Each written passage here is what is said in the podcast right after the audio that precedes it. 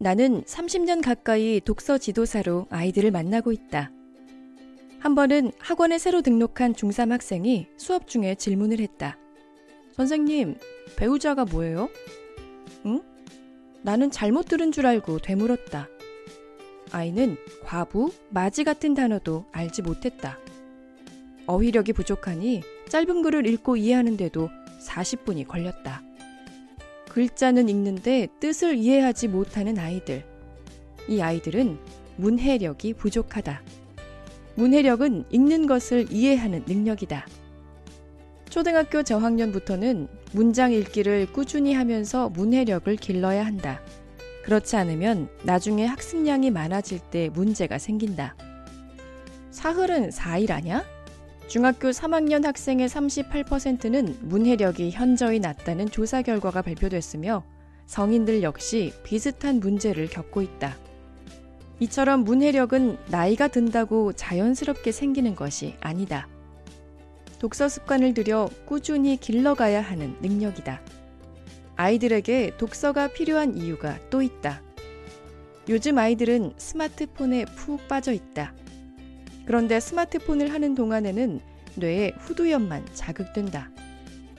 독서 같은 행위로 전두엽에 자극을 주지 않으면 단어의 의미, 문장의 맥락과 구조를 제대로 파악하지 못한다. 그런데 무작정 책을 많이 읽는다고 문제가 해결될까? 한글만 알면 누구나 책을 읽을 수 있을 것 같지만 책 읽기를 힘들어하는 아이들이 의외로 많다.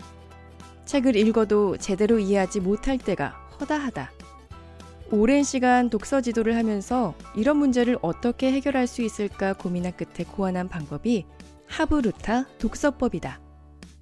하브루타는 짝을 이루어 질문하고 대화하며 생각을 나누는 유대인의 전통적인 대화법이자 공부법이다.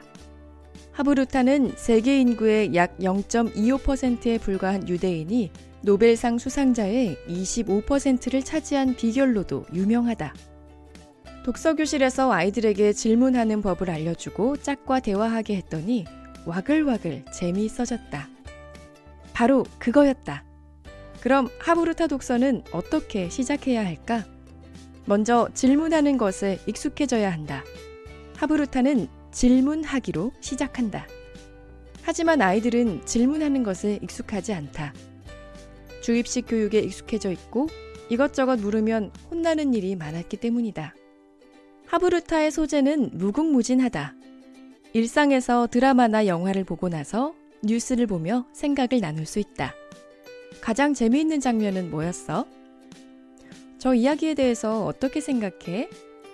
이런 질문과 대화를 책과 연계시키면 하브루타 독서가 되는 것이다. 아이가 책 한 권을 읽으면 뭐가 좋았어? 하나만 말해줘. 책에서 칭찬해주고 싶은 인물은 누구야? 이렇게 물어보고 아이들에게도 질문을 하게 한다. 그런데 평소 질문을 잘 하던 아이도 책을 읽고 질문하라고 하면 당황해 한다. 그때는 부모가 먼저 책의 내용을 어떻게 질문으로 끌어내는지 충분히 예를 들어주는 것이 효과적이다. 나는 하브루타 질문을 크게 세 가지로 나눈다. 사실 질문, 생각 질문, 적용 질문이다. 동화 토끼와 거북이를 예로 들어보자. 첫째, 사실 질문. 사실 질문은 책 내용을 이해했는지 확인하는 질문이다. 토끼는 거북이에게 뭘 제안했어? 토끼와 거북이의 경주 결과는 어떻게 됐지? 둘째, 생각 질문.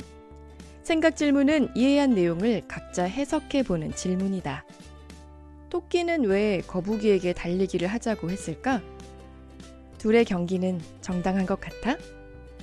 셋째, 적용 질문. 적용 질문은 책을 읽고 삶에 적용해 보는 질문이다. 토끼처럼 나보다 약한 자를 무시한 경험이 있니? 이 책을 읽고 달라진 점은 뭐야? 아이와 하브루타로 대화하고 하브루타로 독서해보자.